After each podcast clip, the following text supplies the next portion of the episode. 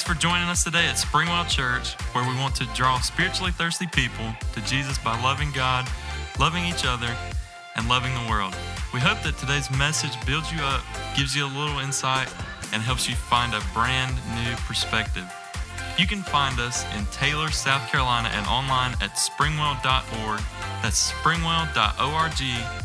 Now let's jump into the message. Good morning. Happy uh, 1st of December. Christmas is right around the corner, kind of thing.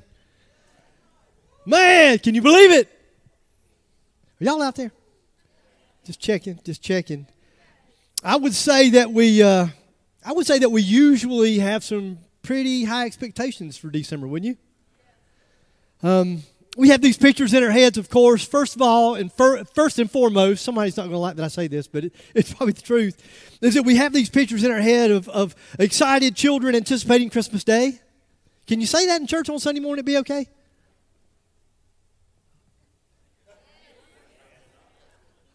Y'all scared me.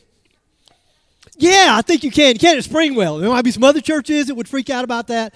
But I also think that we have also other thoughts in our heads as well, right? Maybe special, you know, Christmas services, Christmas series, those kinds of things. And so maybe you have in your head that choirs will be singing somewhere, not here, but they'll be somewhere. somewhere they'll be singing. And so you have that thought, you know, peace on earth, goodwill toward men. That's the thought that we have in our head. It is supposed to be, as the song says, the most one.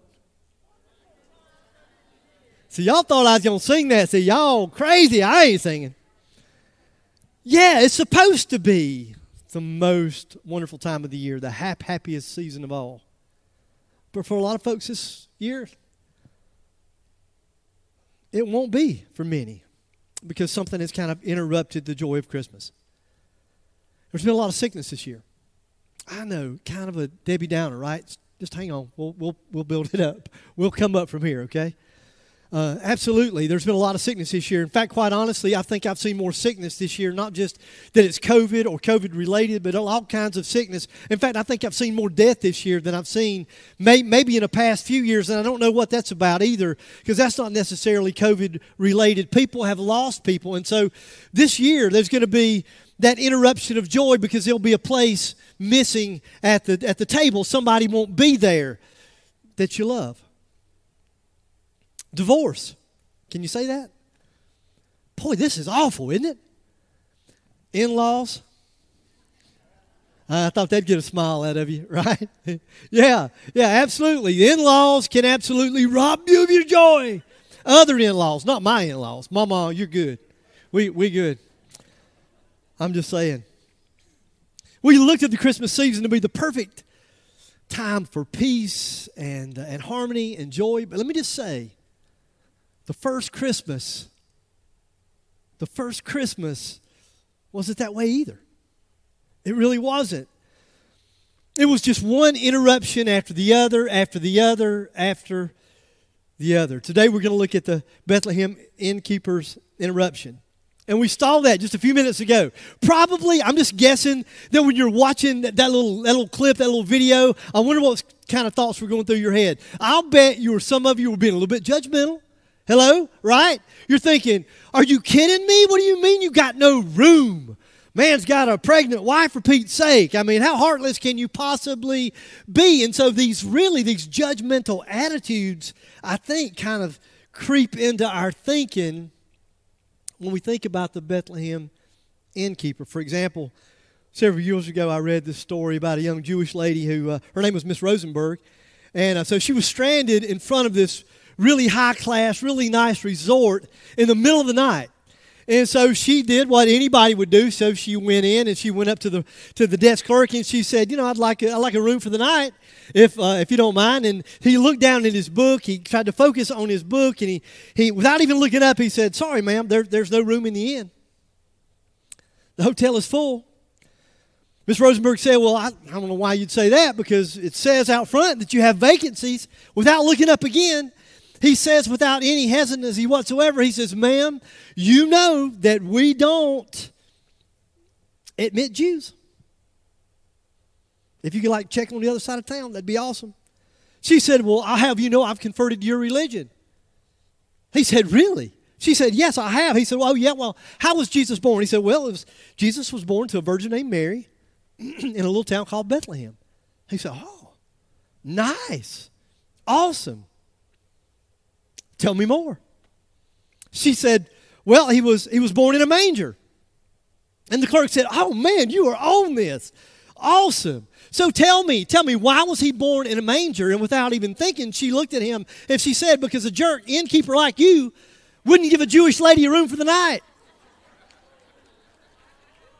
Man, that's an awesome story, isn't it? I don't know if it's true. Let's go with it. It's true. I probably put a little hair on it, but that's okay. It's a good story.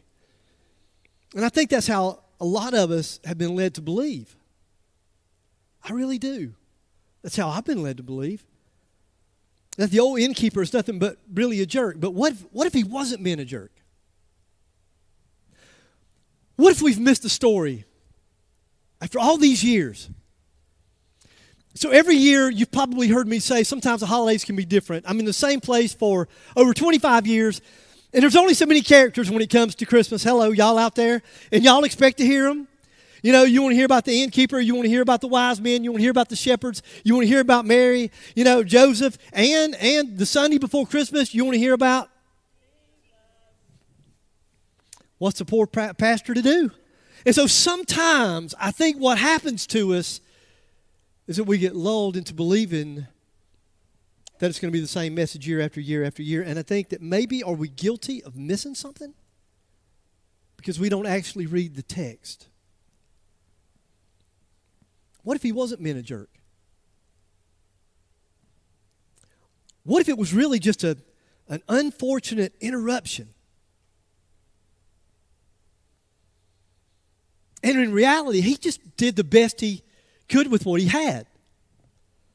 Well, let's jump into the story. What do you say? And see what we can find. Luke 2. Those famous words in those days, Caesar Augustus issued a decree that a census should be taken of the entire Roman world. So Joseph went up from the town of Nazareth in Galilee to Judea, to Bethlehem, to the town of David, because he belonged to the house in the line of David. He went there to register with Mary, who was pledged to be married, pledged to be married to him, and was, expect, uh, was expecting a child. So now things are getting a little bit tense. A little bit tense. Any pregnant ladies, any, any ladies who've had babies recently? If you've ever had a baby, go ahead and get your hand up right now, ladies.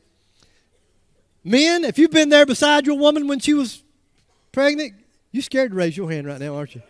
You don't even know. You say, I don't know where we're going with this.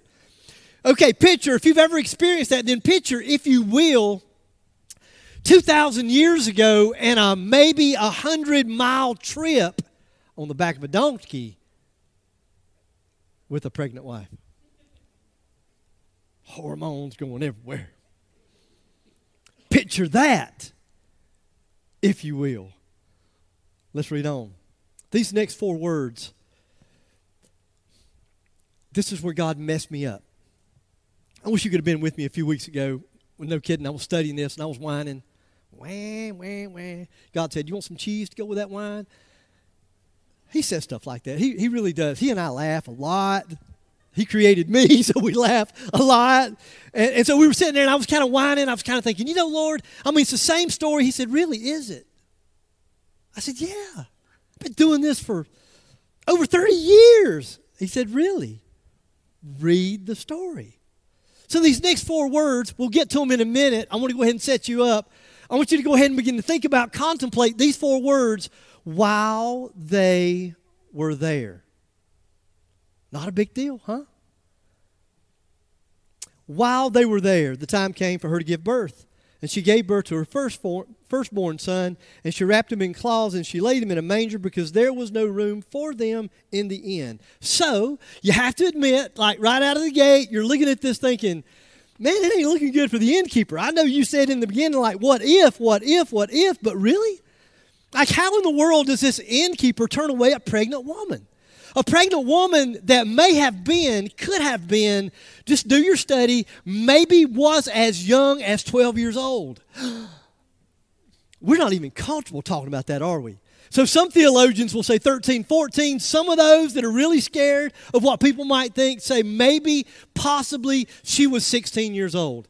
So can you imagine this innkeeper is standing at the door looking at a man? Maybe he's looking at this young teenage girl who's pregnant. And he's going to turn her away? How heartless can you possibly be? And this woman, this, this child really, is about to give birth to the Son of God the Messiah, the, the Savior of the world. How could you miss that? Like, there had to be angels like around her or something. Am I the only one thinking that? I mean, this is Mary about to give birth to the Son of God. I'm thinking like there's a big angel on the right and there's, there's another one on the left. I'm thinking there's like an angel up above her and somebody's singing. Ooh. I mean, there's something. Right? The Son of God is about to come into the world. They got to be something, some kind of drama, something going on. And she's pregnant. She must have had the glow.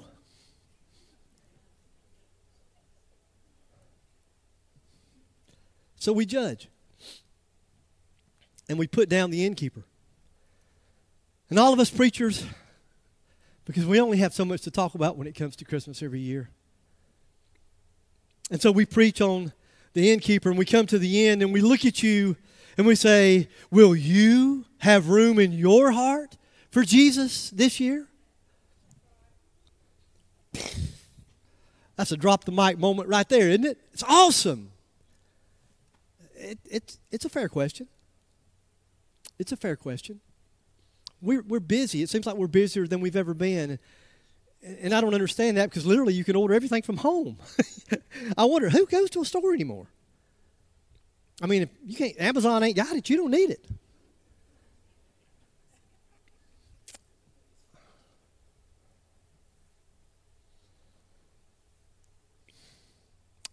But is it possible? Is it possible that we've judged the innkeeper too quick? What if?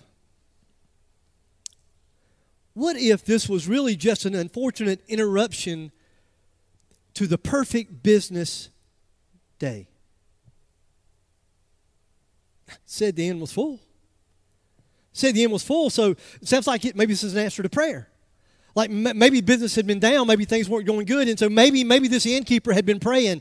Maybe he'd been praying for days, maybe weeks, maybe even months. Maybe he'd been praying every single day. God, if you'll just bless, if you'll just bless my business, and God blessed his business. And maybe for this guy, this is just an interruption. You know, sometimes is this is this the devil? Is this God? You know, and you're trying to balance, and he says, you know, I've been praying that you would give me the perfect business day, and in the middle of the perfect business day there's an interruption. Maybe it's just an interruption to his answered prayer. And it wasn't his fault that we're too late. It's not his fault. He didn't tell them to come dragging in at the last minute. Like maybe if the video looks like making maybe at midnight. It's not his fault. And it's not like he had room and wouldn't give them room. It's not like he said, Well, you know, your wife's pregnant, she's going to have a baby there's going to be an extra charge for those sheets. Or uh, you're going to have to go somewhere else. Maybe there's another inn down the road that'll take pregnant women. No, not here. There was, there was, there was just no room. And what did the word inn mean back in the day anyway? I did a little study on that little Greek word, kataluma, and it, it really means get this, it, it, it could mean guest room, not rooms, guest room. It could mean hostel. We're not really familiar with that word in the U.S., but if you've traveled abroad, you understand more of, of what a hostel really is. That it's really like someone's house. I remember in Cambodia, we stayed in a hostel. It was really just a room in this man's home that he opened up for guests and for visitors, strangers, I suppose. It could mean just shelter. I, I, literally read where one guy said this word could be used as it could have been a lean-to on to this Jewish home. And just so you know, most of these Jewish homes, it was just one room. It would be just one room, and the guest room would really be a room that would be to the side, maybe a foot or two feet below that big room. And that room really was there, and there would be a, a feed trough that would have been that would have been carved, that would have been made into the floor. And just so you know, there could have been animals that would have been put in there, maybe during the cold. Could have been a lean-to, could have been a guest room. For people or animals. Some scholars say, most scholars say that actually there probably wasn't like an inn that we're thinking about. No Holiday Inn in Bethlehem. You know why? It was too small of a town. Truth is, we really don't know. We just know that there was no room in whatever it was. We know that there was no room. And just so you know, there's no evidence here that the innkeeper had any idea who was about to be born.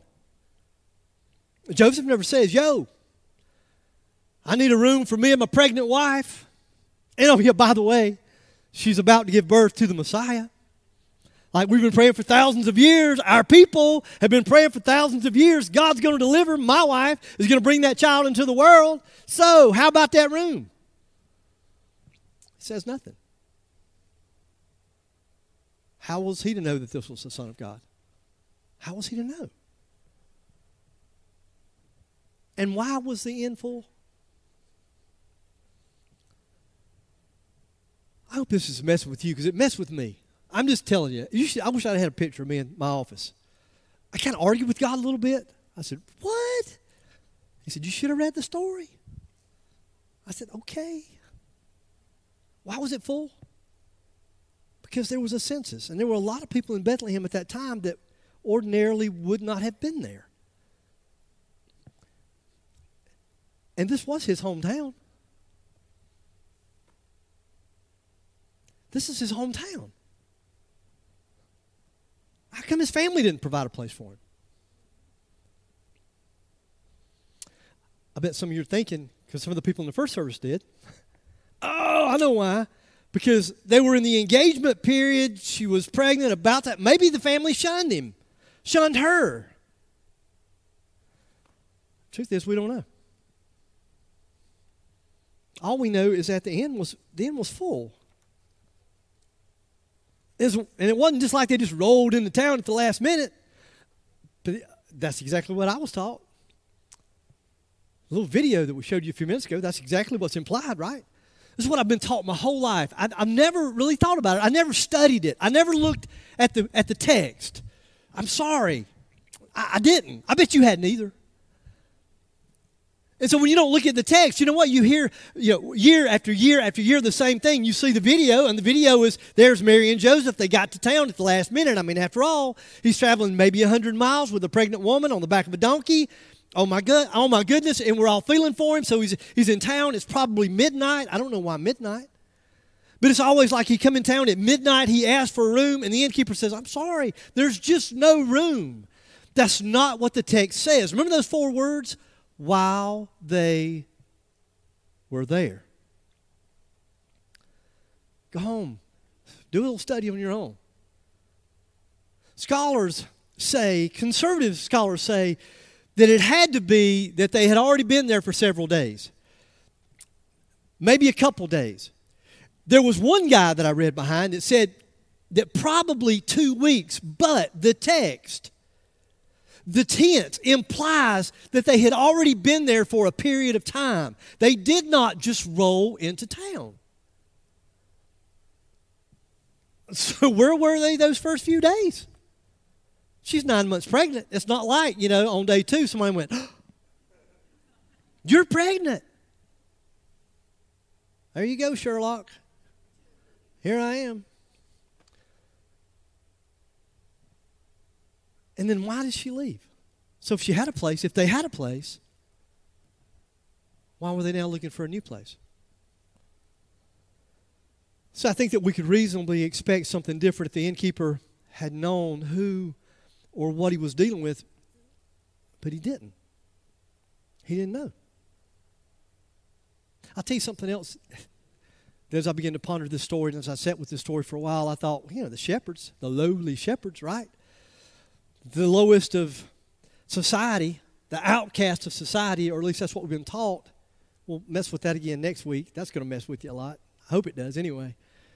I mean, they get, they get angels, right? They get, they get a choir of angels singing. They get an announcement from an angel. The innkeeper didn't get no angel. Mary got an angel. Zachariah got an angel. Joseph, Joseph got a visit in a dream.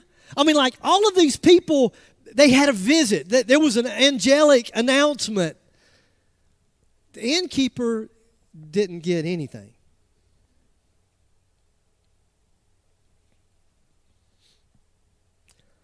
I think he would have found some room for Mary and Joseph if he had known.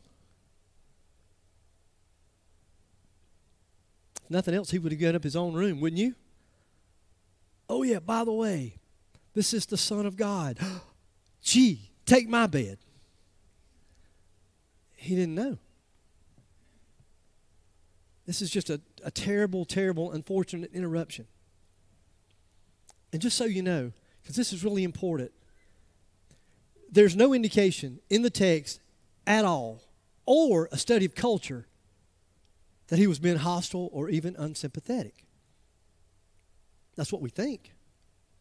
That's the way it sounds. In fact, way back in the day, all the way back to the Old Testament, hospitality to visitors among the Jews, it was a big, big deal. I mean, it was a really, really big deal. In fact, Deuteronomy chapter 10, verse 19, God told the Israelites to love the stranger. Love the stranger. Love one another. Love the stranger. And then in Leviticus, I mean, you got to know what you're going to Leviticus for. Hello? Like, you don't just read that for devotional time at night before you go to bed. Leviticus is probably not the book. Leviticus 19, verse 33 if a stranger dwells with you in your land, don't mistreat him, show hospitality. See, this was a part of the culture. There's nothing in the text. There's, there's nothing by way of tense. There's nothing by way of words that are used. He was not being inhospitable. He wasn't. It was a part of their culture. He would have done everything he could, and he did, to provide what he had. And that's what he did. What if, speculation, I got nothing to back me up on this. Just me and Holy Spirit rattling around in my head. What if that's the way Mary wanted it to be?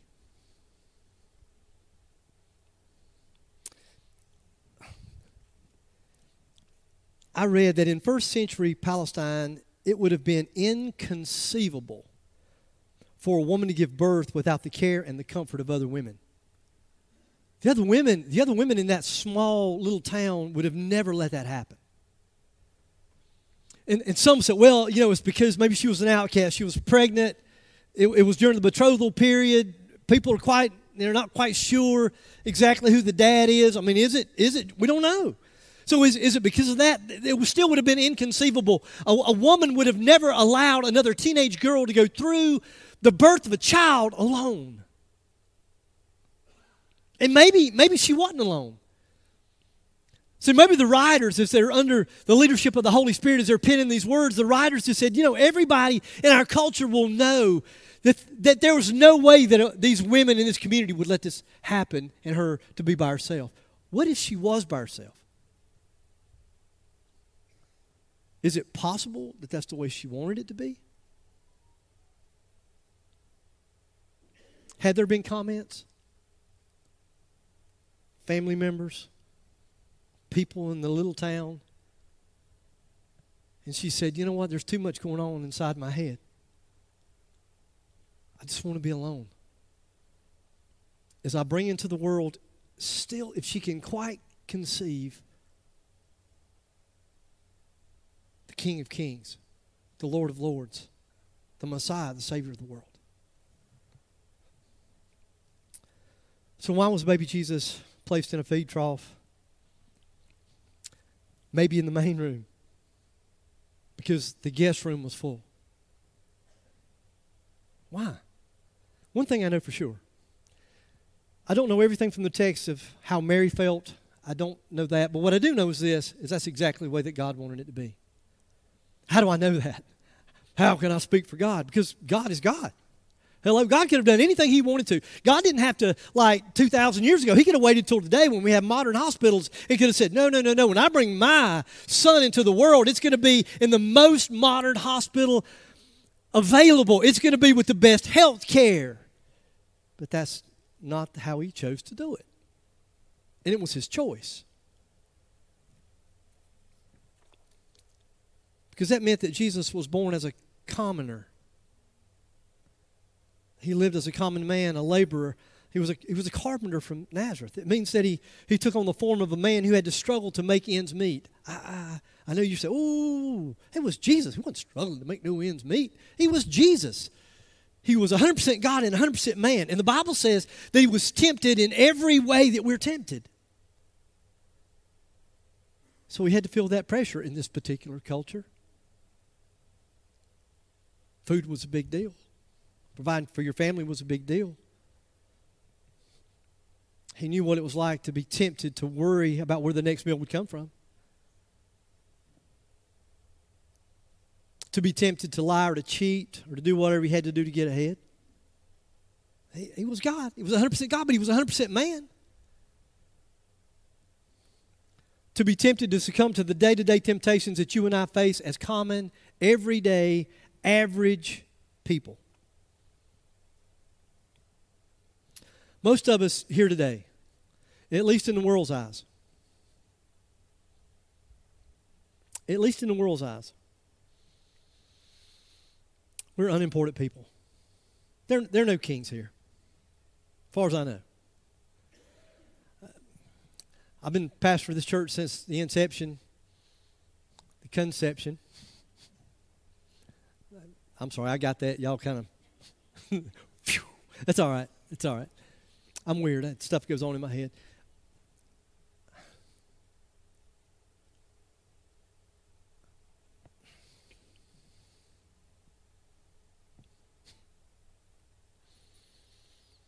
No presidents have ever showed up. Probably heard about us. Man, don't go to Springwell. They'll take you out front. No celebrities here. Well, because of our love and admiration for the people that serve here, probably there are some heroes, some celebrities, not just at Grace's stage, but work in children's ministry that those children look up to. And when they accept the Lord, they want them to baptize them. We're just, for the most part, we're just average, everyday, middle class, hardworking people. And we just find it easier to relate to the physical person of Jesus because of his status as a common man who came to the world in an uncommon way. So there was nothing special about the announcements of the innkeeper. To him, this was just a, it's just an ordinary Jewish couple having an ordinary baby. He, he didn't miss it because he was mean or because he was insensitive. This was just an interruption to a really, really busy business day, maybe an answer to prayer. And his missing it can remind us that we too can miss the miraculous among the ordinary. But we should know better. We should know better most of us here, if not all of us here, we know how special that night was. We know that this was going to be the most important birth to ever occur. And here's what's interesting. Some of us have been in church, maybe 50% of us at least, according to our surveys, have been in church all of our lives.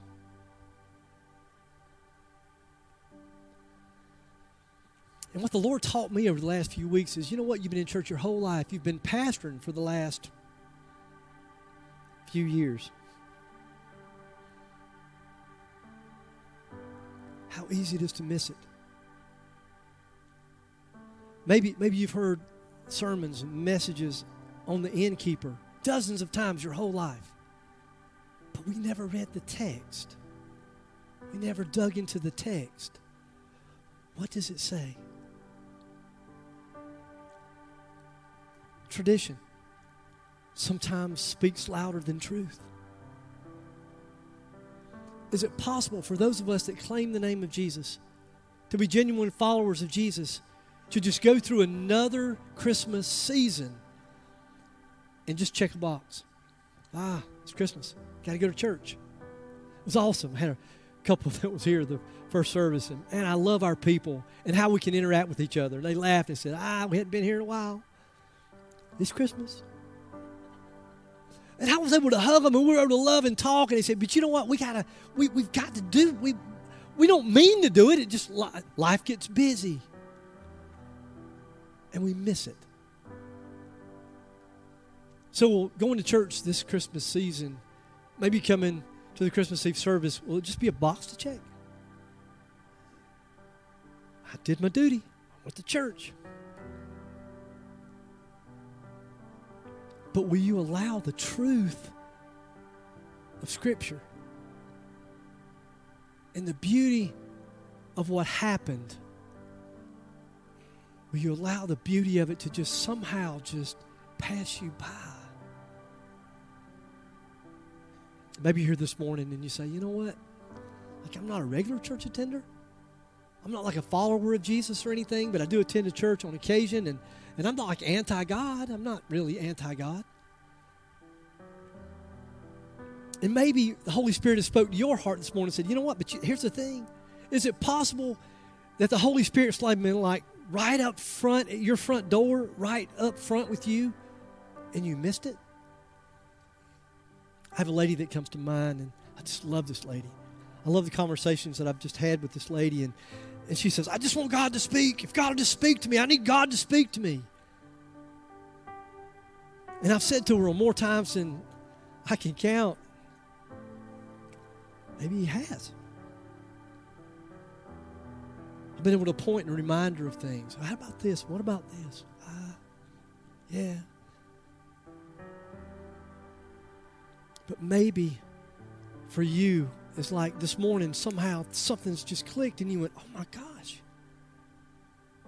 I've been in church occasionally for a lot of years, but I've never really stopped to take it in, to understand the birth of Jesus.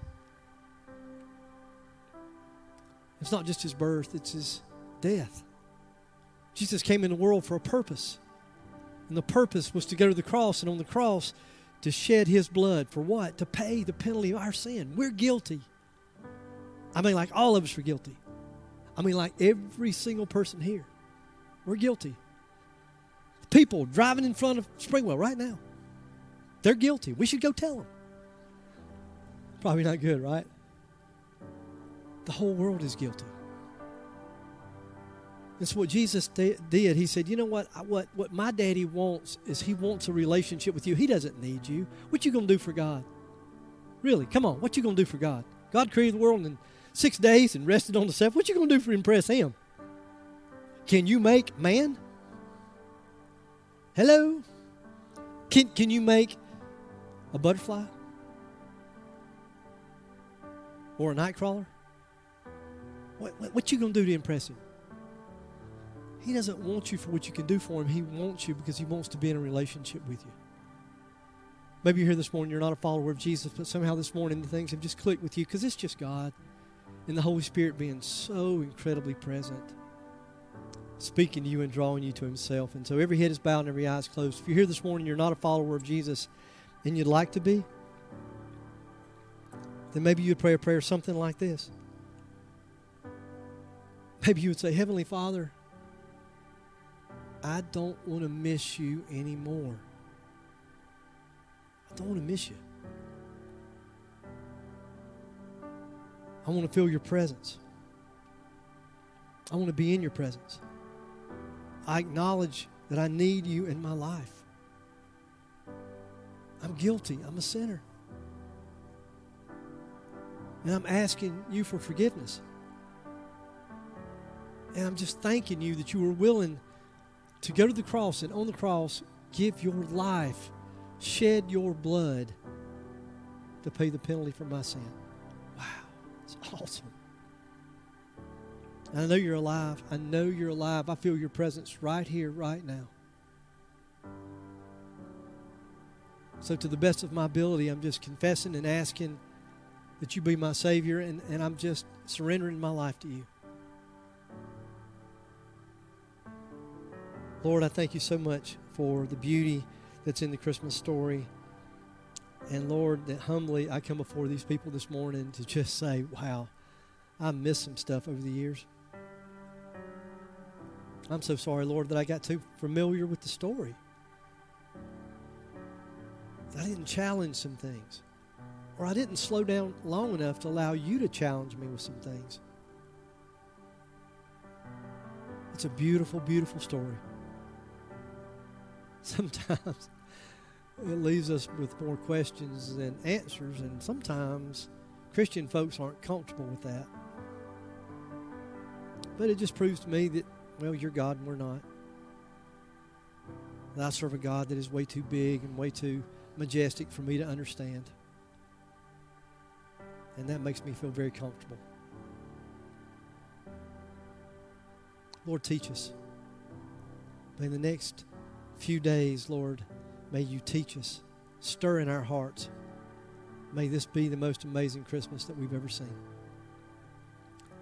It's in your sweet name that we pray. Amen.